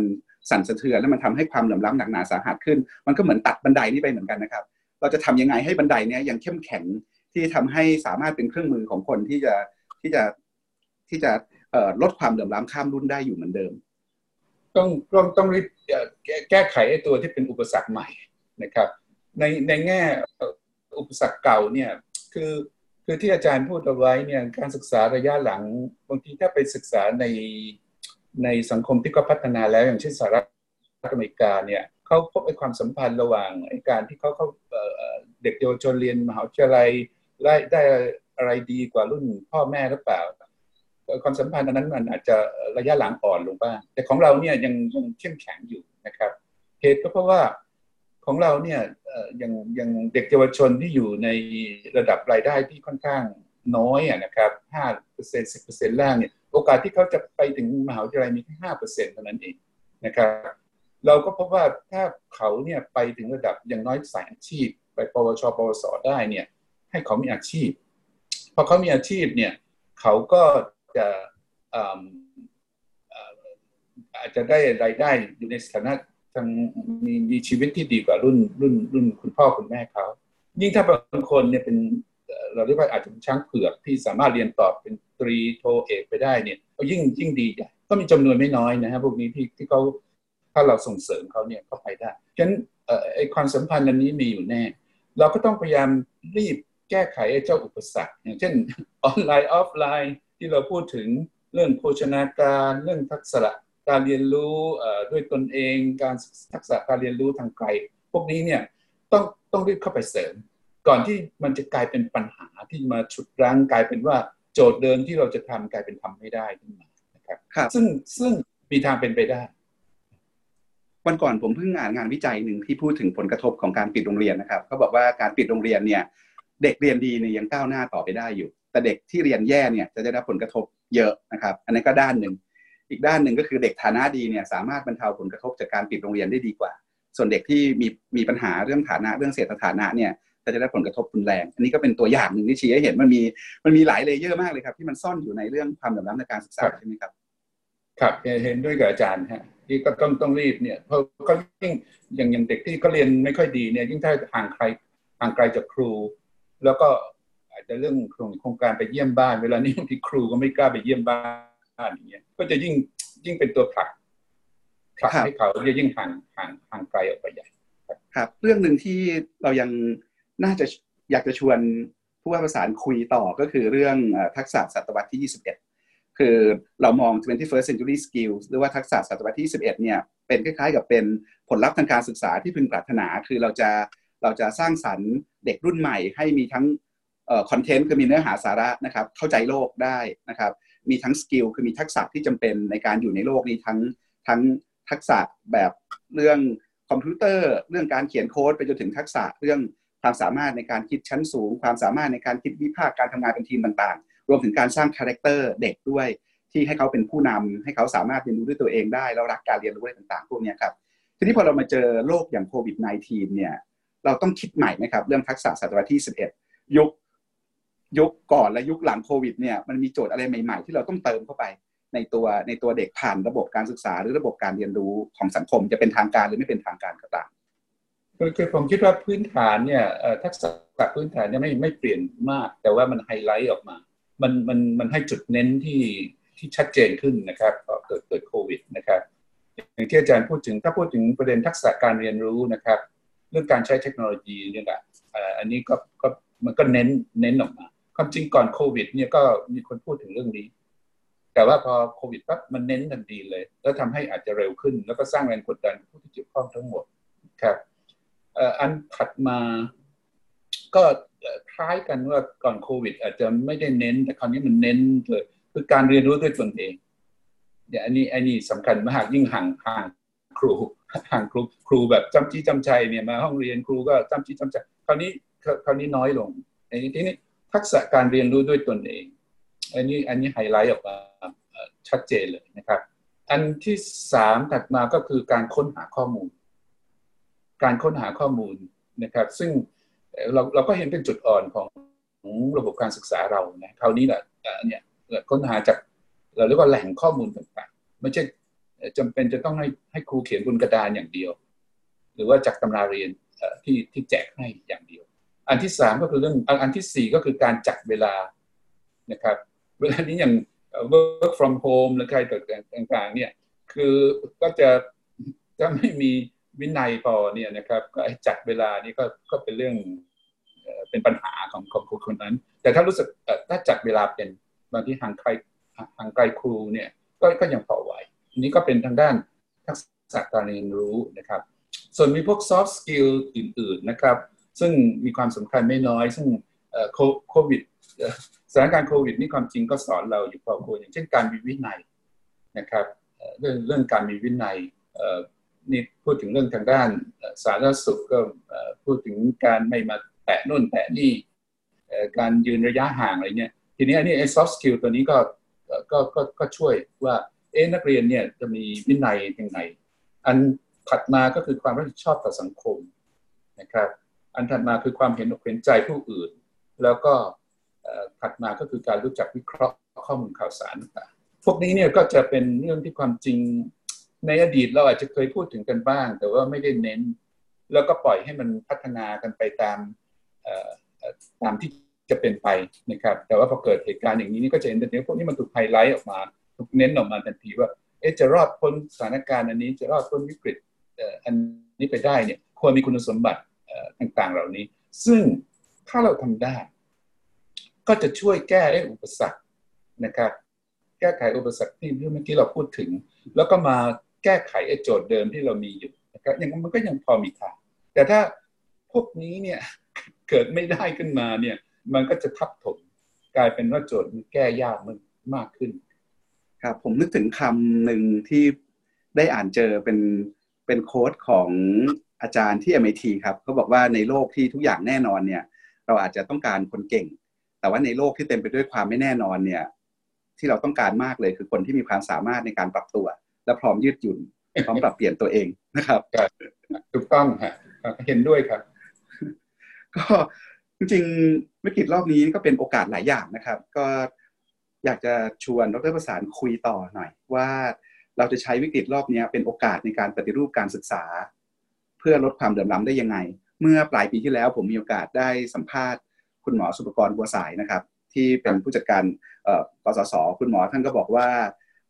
เวลาออกแบบโครงการต่างๆ ของกสศเนี่ยก็จะคิดว่าโครงการแต่ละโครงการเนี่ยที่ลงไปทำจริงระดับพื้นที่เนี่ยทุกครั้งที่ทำมันจะนำไปสู่การปฏิรูปเชิงระบบยังไง แล้วก็พยายามดูเสมอเลยว่าอะไรเป็นจุดคันงัดที่ออกแรงไม่เยอะหรือทรัพยากรเรามีไม่มากมีประมาณนี้แต่ว่าเราสร้างผลการเปลี่ยนแปลงให้ได้เยอะ ทีนี้พอมาเจอโควิด เข้าไปนะครับ ยุคใหม่ของกสศเนี่ยโครงการที่นำไปสู่การปฏิรูปเชิงระบบ มันเปลี่ยนไปยังไงบ้าง และตัวการปฏิรูปเชิงระบบที่ว่าเนี่ย โจทย์มันเปลี่ยนไปไหมยังไงนะครับ แล้วจุดคันงัดที่เคยเป็นจุดคันงัดอยู่เนี่ย เราต้องหาจุดใหม่ไหมหรือว่าจะงัดมันยังไงให้มันไปได้ไกลขึ้นกว่าเดิม หรือมันงัดยากขึ้นยังไงกสศปรับตัวเองยังไงในวิกฤตคราวนี้ครับ คือความจริงแนวทางหรือยุทธศาสตร์ยุทธศาสตร์ใหญ่นี่ก็คงไม่ไม่เปลี่ยนนะในเชิงของลักษณะลักษณะงานของเรา คือเราก็มีลักษณะงานเป็นเป็นสองลักษณะใหญ่ ๆ ด้วยกันนะครับ ลักษณะแรกก็คือเรื่องของการให้ความ ช่วยเหลือโดยตรงนะครับอย่างเช่นทุนสมุภาพเนี่ยเราก็ใช้พวกข้อมูลขนาดใหญ่ ใช้พวกเทคโนโลยีเนี่ยเข้าไปชี้เป้านะครับ แล้วก็ก็ทำโดยตรง ส่วนอันที่สองนี่เราก็ทำเป็นแบบอย่าง แล้วก็ให้หน่วยงานที่เขามีทรัพยากรทั้งคนทั้งเงินเนี่ยมากกว่าเนี่ยเขาใช้ประโยชน์นะครับเออสองสองลักษณะนี้เนี่ยเราเรายังคิดว่ายังยังคงได้นะครับโจทย์แรกเรื่องทุนเสมอภาคเนี่ย เราจะมี เด็กยากจนเด็กด้อยโอกาสจำนวนเพิ่มขึ้นเยอะมากๆเลย กระบวนการคัดกรองผู้ได้ทุนต้องเปลี่ยนไปไหมยังไงครับ ก็อันนี้อาจจะต้องต้องสำรวจดูสำรวจดูอีกทีนะครับ แล้วก็โยงกับที่เราพูดว่าสถานการณ์นี้มันจะยืดยาวไปไปขนาดไหนนะครับแน่นอนเราพูดถึงเมื่อกี้เราพูดถึงเปอร์เซ็นต์นะครับ ก็อยู่ที่ว่าเราจะจะขยับขยับเปอร์เซ็นต์หรือเปล่านะครับความจริงพูดถึงว่าทุนเสมอภาคเนี่ยเราเราดู สิบเปอร์เซ็นต์ล่างเนี่ยเอ่อไม่ใช่หมายความว่าใครที่สูงกว่าสิบเปอร์เซ็นต์นี่เขาไม่ยากจน แต่เพราะว่าเรามีเงินจำกัดนะครับแล้วก็เราก็เลือกเอ่อเอ่อกลุ่มกลุ่มที่คิดว่าเขาเขาควรจะได้รับการช่วยเหลือ เพราะฉะนั้นพวกสิบถึงยี่สิบความจริงก็ ก็พูดถึงว่าความจริงเขาเขาเขาเขาก็ยากจนนะฮะก็ก็อยู่อยู่อยู่ที่ว่าเราเรามีทรัพยากรขนาดไหน แล้วครับก็แล้วปกร่วมติ ครับแล้วปกติการให้ทุนของกสศเนี่ยก็จะเป็นทุนที่มีเงื่อนไขด้วยนะครับ คือโอเค ช่วยเด็กกลุ่มกลุ่มเสี่ยงที่อยู่ด้านล่างสุด แล้วก็มีเงื่อนไขว่านักเรียนต้องไปโรงเรียนเท่าไหร่ คือเป็นการให้เงินอุดหนุนแบบมีเงื่อนไขเพราะไอ้โจทย์แบบนี้ครับเงื่อนไขต่างๆต้องเปลี่ยนไปด้วยไหมครับเพราะบางบางเรื่องก็ยากขึ้นเหมือนกันนะครับเพราะตอนนี้เด็กไปโรงเรียนไม่ได้ด้วย แล้วเราจะมีกระบวนการ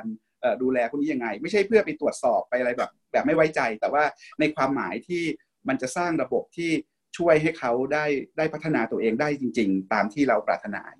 ความจริงพวกเงื่อนไขต่างๆ นี่ก็อาจจะต้องปรับตามสภาพที่เป็นจริง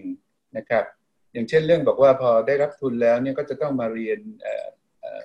คือคือไม่ขาดเรียนเเกินเท่านั้นเท่านี้เนี่ยก็จะเปลี่ยนในในในรูปแบบนะครับ เป็นการเรียนรู้ทางไกล การเรียนเองที่บ้านอย่างเงี้ยนะครับส่วนเรื่องของการวัด สุขภาพของเขาเรื่องของน้ำหนักส่วนสูงอะไรต่างๆ นี่ก็เป็นเรื่องที่ยังยังยังยังน่าจะใช้ได้นะครับ ส่วนไอ้เรื่องของการนัดเนี่ยก็แน่นอนก็คงจะต้องมีการปรับให้เหมาะสมกับสถานการณ์ ซึ่งวิธีทำงานของกสศก็ใช้วิธีเราเรียกว่าเป็นไอ้ crowd sourcing ก็คือว่าพยายามรวบรวมข้อมูลจากการฟังพวก stakeholder ต่างๆ stakeholder ต่างๆที่ที่เกี่ยวข้องนะครับเวลานี้ก็ ก็ทำนะฮะใช้ใช้เทคโนโลยีเพื่อขอรับฟังความคิดเห็นจากครูเอ่อจากทางผู้บริหารโรงเรียนนะครับ จากนักเรียนจากผู้ปกครองว่าเอ่อเขากังวลเรื่องอะไร แล้วก็เราจะสามารถแก้ไขเนี่ยได้อย่างไร ก็คงจะต้องมีมีการปรับเปลี่ยนให้เหมาะสมกับสถานการณ์ครับตอนนี้พอมองเห็นจุดคันงัดใหม่ๆบ้างหรือยังครับ จากการที่ไปรับฟัง stakeholder ทั่วประเทศมา ก็เอ่อเมื่อกี้ความจริงเราเราได้พูดถึงเอ่อบางเรื่องแล้วนะครับ อย่างอย่างเช่นการศึกษาทางไกลเนี่ยแน่นอนเวลานี้มันก็จะมีการงัดเรื่องของการที่เราบอกว่าเอ๊ะเราพูดถึงเรื่องทรัพยากรขั้นต่ำที่สุดของโรงเรียนเนี่ยอย่างน้อยมีอะไรอันนี้ก็น่าจะจะเป็นการงัดสำคัญที่ระดับนโยบายแล้วแหละว่าเวลาเราเราพูดถึงว่าอะไรคือโรงเรียนนะครับอะไรคือแหล่งเรียนรู้เนี่ยอย่างน้อยต้องมีทรัพยากรอะไร อะไรเป็นทักษะขั้นขั้นพื้นฐานที่จะช่วยทำให้ เด็กนักเรียนเนี่ยสามารถที่จะพัฒนาตนเองต่อไปได้ครูทักษะของครูอย่างเงี้ยเป็นต้นเพราะฉะนั้นพวกนี้มันก็จะทำให้เร่งเร่งขึ้นนะครับว่าต้องทำทำไม่ทำก็จะจะไม่สามารถแก้ไขปัญหาได้ครับ แล้วรูปแบบการช่วยเหลือนักเรียนต้องเปลี่ยนไปด้วยไหมครับ ตอนนี้กสศช่วยเรื่องการให้ทุนเสมอภาคใช่ไหมครับ แต่ว่าในโลกหลังโควิดเนี่ยนักเรียนต้องการ ต้องการความช่วยเหลือแบบไหนมากขึ้น อันนี้ผมอาจจะลองสมมุติดูว่าถ้าไม่มีข้อจำกัดเรื่องงบประมาณนะครับ ถ้าเราออกแบบระบบการช่วยเหลือเด็กยากจน ในยุคที่เจอวิกฤตใหญ่อย่างโควิดเนี่ยมันมีมันมีทางเลือกเชิงนโยบายในแง่การช่วยเหลือเด็กด้อยโอกาสยังไงได้อีกบ้าง จะเป็นกสศทำหรือจะเป็นรัฐบาลทำก็ได้อะอย่างของเรานี่มันก็จะว่าสะภาท้อษานตรงนี้นะอาจารย์อย่างอย่างที่เราให้สมมติว่าให้ปีการศึกษาละเพิ่มเติมเนี่ยสามพันบาทเนี่ยก็บนส่วนที่ถ่ายบอกว่าเอ๊ะเด็กเนี่ยนะเอ่อ ความจริงรัฐก็ให้ค่าเราเรียนแล้วให้อาหารกลางวันเอ่อทำไมถึงต้องมีกสศไปช่วยอีกอย่างเรื่องทุนสุขภาพแล้วก็บอกว่าเอ๊ะความเป็นจริงเนี่ยมันมันมันยังเขายังประสบปัญหาอย่างเช่นเรื่องของการเดินทาง ค่าเดินทาง อย่างเช่นเราลงพื้นที่ก็พบว่าเออบางทีเข้ามาโรงเรียนต้องเสีย 20 บาทกลับบ้านอีก 20 บาทอีกต้น หรือว่าบางคนนี่ไม่มีอาหารเช้าอย่างนี้เป็นต้น ทีนี้อย่างเรื่องค่าเดินทางเนี่ยกลายเป็นว่าถ้า โจทย์กลายเป็นว่าสามารถที่จะเรียนเรียนแบบเป็นhome-based ได้เนี่ยมันก็จะมันก็จะเปลี่ยนทันทีนะครับเพราะฉะนั้นอย่างอย่างทุนที่เราพูดถึงว่าปีการศึกษาละสามพันบาทเนี่ยก็แทนที่จะเป็นเรื่องค่าเดินทาง มันก็อาจจะกลายเป็นมาเป็นเครื่องมือเครื่องในเครื่องมือในการเรียนรู้อย่างเช่นแท็บเล็ตอย่างนี้เป็นต้นนะครับก็อาจจะปรับเปลี่ยนพวกนี้ให้สอดคล้องกับสถานการณ์ได้ครับ ภารกิจอีกภารกิจหนึ่งของกสศคือการทำสถาบันวิจัยเชิงระบบนะครับ มันมีโจทย์วิจัยอะไรที่น่าสนใจ โจทย์วิจัยใหม่ ๆ ในโลกการศึกษาไทยยุคหลังโควิด -19 ที่กสศสนใจทำอยู่บ้างครับโอ้ก็คงเยอะพอควรครับอาจารย์อย่างเมื่อกี้เราความจริงบางเรื่องเราก็อาจจะพูดถึงไปแล้วนะครับ ว่าเอ๊ะถ้าเกิดไอ้รูปแบบโรงเรียนมันไม่ใช่แบบเก่าแล้วล่ะมันมันแปลว่าอะไรไอ้การการที่จะเรียนเรียน เรียนทางไกลเนี่ยทรัพยากรของโรงเรียนคืออะไร ทักษะของครูคืออะไรก็อาจจะต้องดูดโจทย์พวกนี้ แล้วก็ความจริงเมื่อกี้เราก็พูดถึงเด็กเยาวชนในระบบนะครับ ความจริงกสศตอนนี้กำลังดูที่ภาพที่กว้างออกไปอีก อย่างเช่นเรื่องของการพัฒนาครู เรื่องของเด็กนอกระบบ แล้วก็การพัฒนาเชิงพื้นที่พวกแรงงานการเสริมทักษะแรงงาน นะครับเพราะฉะนั้นก็จะมีโจทย์เพิ่มเติมมาอีก อย่างเช่นเด็กที่อยู่นอกระบบ แล้วเราก็พบว่าเอ๊ะความจริงเขาไม่ไปโรงเรียนเนี่ยอาจจะไม่ใช่เพราะโจทย์เรื่องความยากจนอย่างเดียว มันเป็นโจทย์อื่นอย่างนี้เนี่ยเราเราเราเราจะทำยังไงนะครับ หรือว่าอย่างเขากลับบ้านแรงงานเนี่ยเกิดไม่มีงานในเมืองเขากลับบ้านไป กลับบ้านไปเนี่ยมันก็อาจจะไม่เหมือนสมัยก่อนที่ไป แล้วก็อาศัยที่บ้านได้ เขาจะสามารถมีอาชีพอย่างไรที่ให้สอดคล้องกับสภาพแวดล้อมนั้นๆนะครับหรือกลับมาเรื่องของการพัฒนาครูเนี่ยทักษะของครูรุ่นใหม่ภายใต้สิ่งที่เราพูดกันในหลายเรื่องเมื่อกี้นี้เนี่ยไม่ว่าจะเป็นฮาร์ดแวร์หรือซอฟต์แวร์เนี่ยอย่างนี้เนี่ยแปลแปลว่าอะไรนะครับครับกสศให้ทุนเด็กไปจำนวนไม่น้อยนะครับ แล้วก็ปีนี้ปีหน้าเนี่ยน่าจะมีเด็กที่จะรับทุน ตั้งแต่ปีแรกๆของกสศจบการศึกษาอยู่นะครับ แล้วเขากำลังจะจบมาในยุคที่เศรษฐกิจเนี่ยมีปัญหาอย่างหนักเลย เรื่องการมีงานทำเรื่องปัญหาเศรษฐกิจต่างๆ เนี่ย เราต้องเตรียมรองรับเด็กจบใหม่กลุ่มนี้ยังไงบ้างครับทำไงให้เขาโอ้คือคือดูเหมือนปัญหามันไม่รู้จบเลยนะครับ วันก่อนได้เจอคุณหมอสุปกรประชุมด้วยกันคุณหมอ สุปกรก็จะกังวลเรื่องนี้มากเลยว่าเอ๊ะเด็กที่เราให้ทุนไปกำลังจะจบออกมาในภาวะเศรษฐกิจแบบนี้แล้วเราจะ ช่วยเขายังไงต่อหรือเขาต้องเราต้องอีควิปเขายังไงให้เขารับมือกับวิกฤตแบบนี้ได้การแกนี่มันเป็นโจทย์ที่ใหญ่กว่ากสศนะเวลานี้ผมได้รับจดหมายจากพวกโรงเรียนชั้นนำของสหรัฐอเมริกาเขียนมาหาสิทธิ์เก่าบอกว่า มีงานให้ขอบริจาคเงินเรียนที่กำลังจะจบไหมจากมาจากมาของานเลยนะครับ ใช่ใช่อย่างอย่างอย่างมหาวิทยาลัยฮาร์วาร์ดอย่างนี้เนี่ยมี คณะบดีเขียนจดหมายถึงศิษย์เก่า บอกว่า เออเนี่ยเด็กกำลังจะจบเยอะนะมีงานไหมถ้ามีงานเนี่ยช่วยมา register อย่างนี้มันเป็นเป็นเป็นโจทย์ใหญ่นะครับคือเราทำก็ทำทางด้านเป็น supply ของแรงงานนะฮะแต่ว่าทางด้าน demand เนี่ยมันยังเป็นโจทย์ที่ที่ใหญ่กว่า ซึ่ง อันนี้ไม่ค่อยว่าไปแล้วก็พูดกันอย่างจริงใจมันก็เกินกำลังของกสศที่เราทำได้ก็คือพยายาม ยังมุ่งมั่นต่อไปที่จะทำให้ทักษะของเขาเนี่ยทางด้าน supply ว่าไปแล้วก็ทางด้าน supply เนี่ยให้สอดคล้อง ให้สอดคล้องกับว่าถ้าเกิดภาวะที่ปกติทางด้านดีมานเป็นยังไงเนี่ยให้เขาอย่าอย่า mismatch มากจนเกินไปเหมือนกับว่าเราพยายามจะเติมเติมขึ้นมาให้นะแต่ว่าเรื่องการเกิดดีมานมัน collapse หรืออะไรก็แล้วแต่โอ้มันโจทย์มันใหญ่ใหญ่กว่ามาก มากกว่าที่กำลังของคอสชจะทำได้ ครับดรประสานออกจากโลกเศรษฐศาสตร์ แห่งการบริหารนโยบายเศรษฐกิจมหาภาค มาอยู่ในโลกการศึกษา โดยเฉพาะกับการต่อสู้กับปัญหาความเหลื่อมล้ำทางการศึกษา น่าจะประมาณสักสามสี่ปีหลังเนี่ยนะครับ พอย้ายมาทำงานอยู่ในแวดวงการศึกษาแล้วเนี่ยเห็นอะไรที่น่าสนใจบ้างครับ คือ คือเรามักจะคิดว่าเออการศึกษาเราก็คุยกันเรื่องปัญหามาเยอะแล้ว มันไม่เห็นแก้ได้สักที พอมาเจอของจริงมาทำงานด้านนี้จริงๆเนี่ย คิดว่าคอขวดใหญ่ ๆ อุปสรรคใหญ่ ๆ ที่มันทำให้เราติดอยู่ตรงเนี้ยไปไหนไม่ค่อยได้สักทีมันมันอยู่ตรงไหนครับ โจทย์ที่ที่ที่เจอเนี่ยมันแตกต่างจากโจทย์สมัยที่ดูจากจากวงนอกแล้วดูไม่ได้ใกล้ชิดขนาดนี้ยังไงอยากจะชวนแลกเปลี่ยนตรงนี้ครับ สุดท้ายก่อนจะก่อนจะจากกันครับความจริงที่เข้ามาสนใจเรื่องการศึกษาเนี่ยมันตอนนั้นไม่ได้คิดว่ามันห่างไกลจากเรื่องเศรษเศรษฐกิจนะครับ คือก็ไปมีส่วนทำในเรื่องแผนปฏิรูปเศรษฐกิจประเทศเนี่ย ชุดหนึ่งแล้วก็ไม่ว่าเราดูโจทย์อะไรก็แล้วแต่มันมาลงที่เรื่องคนคุณภาพคนเนี่ยนะครับไม่ว่าเรื่องความสามารถทางการแข่งขัน เรื่องการลดความเหลื่อมล้ำในระบบเศรษฐกิจสังคมของเรา หรือว่าเรื่องของการพัฒนาระบบราชการต่างๆมันลงมามันศูนย์กลางมันลงลงลงมาที่ที่ที่คนนะครับก็ก็เลยเป็นแคล้ายๆเป็นสะพานเชื่อมมาทำแต่ว่าประตอบคำถามอาจารย์เนี่ยมันก็จะมีว่าไปแล้วมันยากกว่าเป็นด้าน เศรษฐกิจ หรืออะไรที่เป็นพี่ๆน้องๆ ของระบบการศึกษาคือสาธารณสุข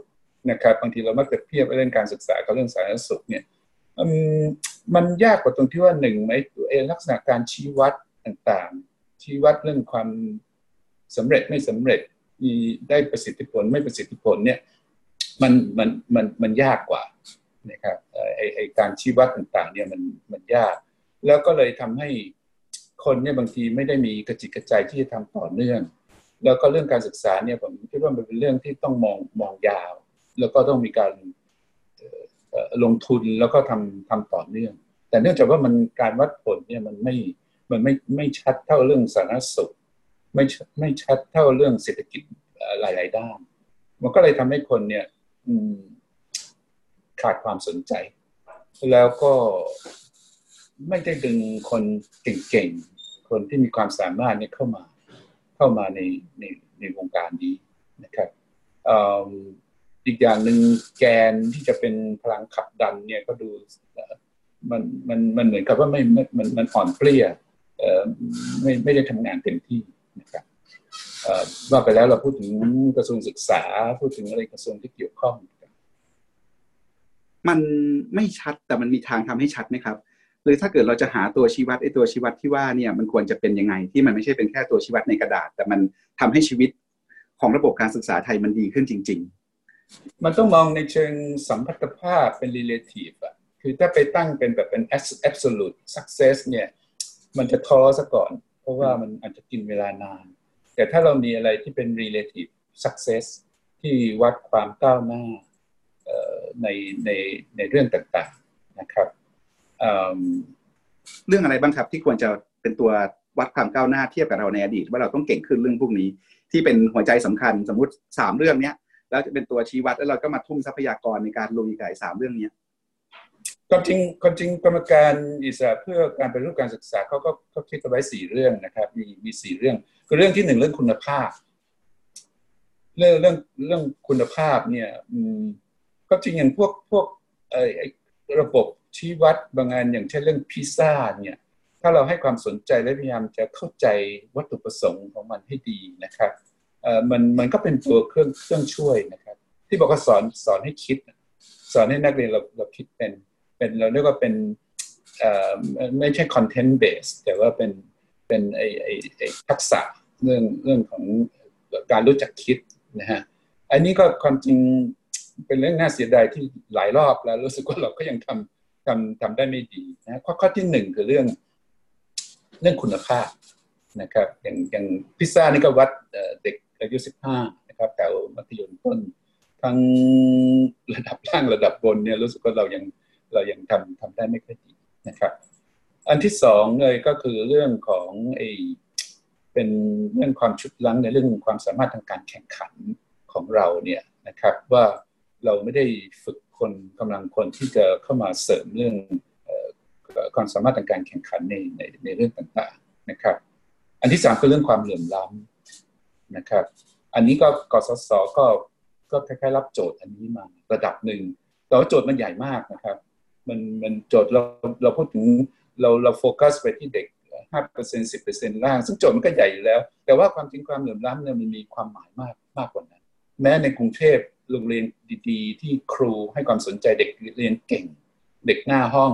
เสร็จแล้วไม่ค่อยให้ความสนใจกับเด็กหลังห้องอย่างนี้เป็นต้นมันก็มีความเหลื่อมล้ำแบบหนึ่งนี่นะแล้วก็โจทย์อันที่สี่ก็คือว่าการใช้ทรัพยากรของเราในวงการศึกษาเนี่ยดูจะไม่ค่อยมีประสิทธิภาพเท่าไหร่ ที่เราพูดอยู่เยอะว่างบการศึกษาเราใช้ปีหนึ่งห้าแสนล้านบาท เทียบเป็น GDP แล้วก็ ก็สูงสูงสูงสูงสูงสูงมากเปรียบเทียบกับประเทศอื่นๆแต่เสร็จแล้วผลออกมามันมันมันไม่ได้ตลอดจนกระทั่งกลไกในการบริหารนโยบายที่เกี่ยวข้องเนี่ยดูเหมือนว่ายังยังยังยังไม่เข้มแข็งเต็มที่ก็มีโจทย์โจทย์โจทย์สี่ข้อนะครับแบบแบบมองแบบ high level นะครับแต่ว่าในโจทย์สี่ข้อนี้เนี่ยก็มีข้อเสนอแนะว่าจะจะจะทำอะไรได้บ้าง ทีนี้การจะทำอะไรได้บ้างเนี่ย จุดอ่อนของเราที่ผ่านมาในช่วงยุคที่เราเลือกพูดถึงเรื่องปฏิรูปปฏิรูปปฏิรูปเนี่ยดาหน้าเข้าไป เป็นข้อเสนอแบบเยอะมาก รวมชุดปฏิรูปอีก 12 ชุดเนี่ยรวม 13 ชุดเนี่ยข้อเสนอรวมๆเป็น 6 7พันข้อเสนอ ถ้าคนที่เกี่ยวข้องไม่สามารถ strategize strategize ในความหมายที่จัดข้อเสนอเหล่านี้เนี่ยให้มันเป็นขั้นเป็นตอนเป็น phasing อย่างที่เมื่อกี้เราพูดตอนต้นสุดเนี่ยว่า เอ๊ะพวกนี้มันมา มัน มัน มันควรจะทำอะไรก่อน แล้วก็ในเฟสไหนนะครับ แล้วทำอันไหนเพื่อจะนำไปสู่อะไร ถ้าเราไม่สามารถ strategize เนี่ย ทั้งผู้เสนอกับผู้รับข้อเสนอนี่ก็อาจจะไม่เห็นภาพ perspective ที่ที่ชัด อุปสรรคก็คือว่าจะต้อง strategize ไอ้พวกการระดมความคิดในช่วง ผมสังเกตในช่วงสามสี่ปีที่ผ่านมาก็มีคนตั้งใจดีช่วย ช่วยกันคิดต้นคิดนี่ระดมสมอง แต่ว่า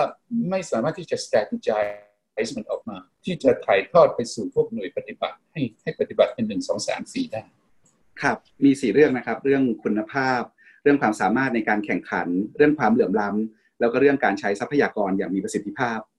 ครับผมผมแถมข้อห้าชวนคุยสุดท้ายเลยครับ ก่อนก่อนก่อนเลิกนะครับว่าเรื่องเรื่องการเมือง เรื่องการเมืองมันมาเกี่ยวพันกับโลกการศึกษายังไง การเมืองในที่นี้ของผมก็รวมถึงการเมืองเชิงนโยบายเลยนะครับไปจนถึงระบบบริหารราชการแผ่นดิน ระบบรัฐราชการอะไรเงี้ยเป็นต้นนะครับ มันมากระทบกับโลกการศึกษายังไง แล้วจริงๆเนี่ยการเมืองก็ยังเกี่ยวพันกับเรื่องตอนต้นที่เราคุยกันด้วย คือเรื่องการบริหารเศรษฐกิจ การแก้วิกฤตต่าง ๆ นานาพวกนี้ครับ จนถึงวันนี้ผู้ว่าประสานมองมาในการเมืองไทยแล้วเนี่ยเห็นอะไรคิดว่า การเมืองมันต้องเปลี่ยนยังไง เพื่อที่มันจะมาตอบโจทย์ประเทศได้ในในในมุมทั้งทั้งเศรษฐกิจทั้งปัญหาสังคม ก็อาจจะเป็นมุมมุมเล็ก ๆ มุมหนึ่งนะครับ ที่เราพูดถึงอย่างเมื่อกี้เราพูดถึงพิซซ่านะฮะอาจารย์ที่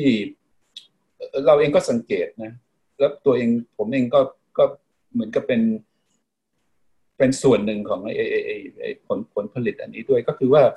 เอ๊ะทำไม ดูประเทศเราเนี่ยเราไม่ค่อยมีนักคิดเอ่อหรือว่านักนวัตกรรมอะไรต่างๆคิดอะไรที่แปลกใหม่ระยะหลังเราใช้คำเยอะเรื่อง innovation เรื่อง innovation ทำไมเราถึงไม่มี innovation ในเรื่องนั้นเรื่องนี้เป็นต้น คนจะเกิด innovation ได้ก็ต้องมีไอ้เรื่อง curiosity ต้องมีความอยากรู้อยากเห็น คนที่จะมี curiosity ได้เนี่ย เขาก็ต้อง อาจจะเรียกว่าเป็น non conform ต้อง non conform หน่อยๆ ต้องเอ่อต้องถามคำถามว่าทำไมทำไมทำไมนะฮะเออผมเองก็ประสบนะผมเป็นผลิตผลผลิตของระบบการศึกษาไทย ไปเรียนที่อเมริกาใหม่ ๆ แล้วก็เหนื่อยก็เหนื่อยแล้วก็กลับมาเล่าให้คนที่เมืองไทยฟังบอกว่า เออเวลาเราฟังครูเขาพูดอะไรเสร็จนี่นะไอ้เพื่อนเราเนี่ยทำไมมันมันมันตั้งคำถามกับครู แล้วมันก็จะตั้งคำถามว่าทำไมทำไมถึงต้องเป็นแบบนั้น แต่เราเนี่ยเหมือนกับว่ายอมรับโดยสภาพว่าที่ครูพูดเนี่ยมันถูกต้อง เราเพียงแต่คิดต่อไปจากนั้นว่าเออแล้วจะเอาที่ครูพูดเนี่ยไปทำต่อยังไงนะครับ มันมันต่างกันมากพี่ว่าจะจะมาถามในตั้งคำถามทำไม ผมว่าอันนี้มันมีส่วนหนึ่งมาจากระบบการศึกษาของเราหรืออาจจะอาจจะเป็นการศึกษาทั้งในโรงเรียนกับนอกโรงเรียนด้วยนะมันประกอบกันไปว่าเราเราสร้างสร้างคนของเราเนี่ยแบบที่ไม่ไม่ให้เกิด curiosity พอไม่เกิด curiosity เนี่ยมันก็วันๆก็คงไม่คิดอะไรที่จะต้องแหวกแนวออกไป เพราะฉะนั้นก็จะไปหวัง creativity หรือ innovation เนี่ยมันก็อาจจะไม่เป็นแบบนั้น เพราะฉะนั้นเวลานักเรียนของเราอายุสิบห้าที่เป็นกลางกลางเนี่ยมัธยมต้นไปสอบพิซซ่าเนี่ยคือพิซซ่าเขาไม่ใช่บอกว่าให้จำแต่ว่าเขาให้คิด ให้คิดคือไอ้ที่เขาเรียกว่าใช้คำว่า critical thinking อันนี้ก็อาจจะโยงโยงมาถึงเรื่องระบบการเมืองของเราที่ดูประหนึ่งว่าอาจจะไม่ค่อยสนับสนุนเท่าไหร่ที่อยากจะให้คนเนี่ย curious ที่จะคิดแตกต่างกันออกไป แล้วก็อาจจะอยู่ด้วยกันได้แต่ว่า ความเห็นต่างกันนะครับ ก็ก็เป็นเป็นส่วนหนึ่งเป็นเป็นมุมมองส่วนหนึ่ง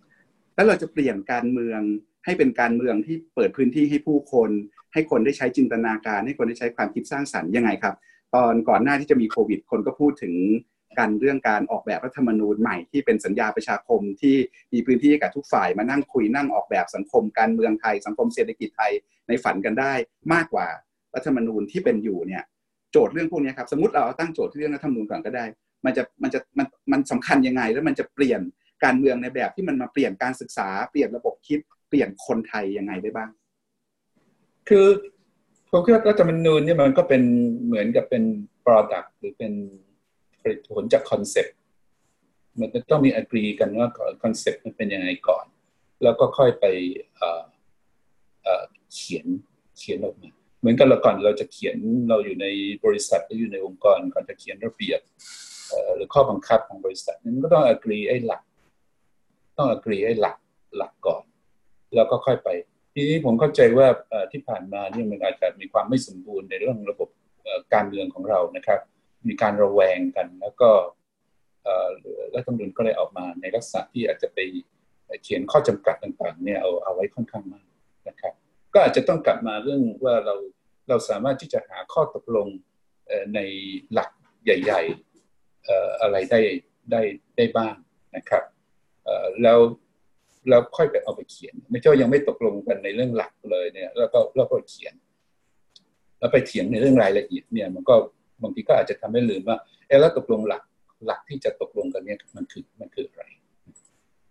ยังเป็นไปได้ใช่ไหมครับ ที่เราจะมาคุยกันแล้วตกลงหลักใหญ่ ๆ แล้วหลักใหญ่ๆขั้นต่ำที่สังคมไทยควรจะต้องยืนหยัดแล้วก็เห็นร่วมกันเนี่ยไอ้หลักที่ว่ามันคือหลักอะไรครับผมผมคิดว่าเป็นไปได้นะ แต่งานนี้มันคล้ายๆ เหมือนกับว่า ทั้งสองฝ่ายหรือมากกว่าสองฝ่ายเนี่ยจะต้องกระเถิบทั้งคู่นะ เพราะว่าเหมือนกับลึกๆแล้วไปมีความกลัวอะไรบางอย่างอยู่เหมือนกัน คือถ้าสมมุติว่าเราสามารถที่จะทำความเข้าใจว่ากลัวอะไร แล้วก็ลดไอ้ความกลัวนั้นเนี่ย แล้วก็กลับมาว่าเอ๊ะมันมีหลักหลักสำคัญอะไรบางอย่างนะครับแต่แต่ทั้งหมดมันก่อนไอ้หลักเนี่ยมันก็คือต้องไอ้เรื่องวัตถุประสงค์ก่อนนะครับความจริงมีผู้ใหญ่บางท่านอย่างเช่นคุณหมอผู้เอ็นนี่ก็เคยให้ให้สูตรอะไรไว้อยู่พอสมควรที่เรียกว่า PPPO ไม่แน่ใจอาจารย์เคยได้ยินไหม P แรกนี่คือ purpose คือว่าจะจะปฏิรูปอะไรจะทำอะไรเนี่ยให้ให้เข้าใจ purpose ก่อน แล้วอันที่สองเนี่ยจาก purpose เนี่ยเราต้องพยายามตกผลึกให้ได้เป็น principles หรือเป็นหลัก แล้วก็อันที่สามก็มีไอ้ participation ของ stakeholder เราค่อยไปดีไซน์ตัว O คือ organization ทีนี้ท่านก็เตือนบอกว่าในโลกนี้เนี่ยมันที่มันเกิดปัญหาฆ่ากันตายเนี่ยบางทีมันเป็นเพราะเป็นเริ่มตัว O ก่อนไปเริ่ม organization แล้วก็พอฆ่ากันเสร็จแล้วก็มาถามว่าเอ๊ะแล้วมัน purpose คืออะไร ก็งงกันไม่รู้ว่า purpose มันคืออะไร อันนี้ก็คล้าย ๆ กันอาจารย์ยกเรื่องรัฐธรรมนูญขึ้นมาเนี่ย ผมมองตัวรัฐธรรมนูญเนี่ยมันเหมือนกับออกมาเป็นรูปที่มันเป็นเสร็จแล้วเนี่ยมันเป็นตัวโอมันเป็นตัว organization ทีนี้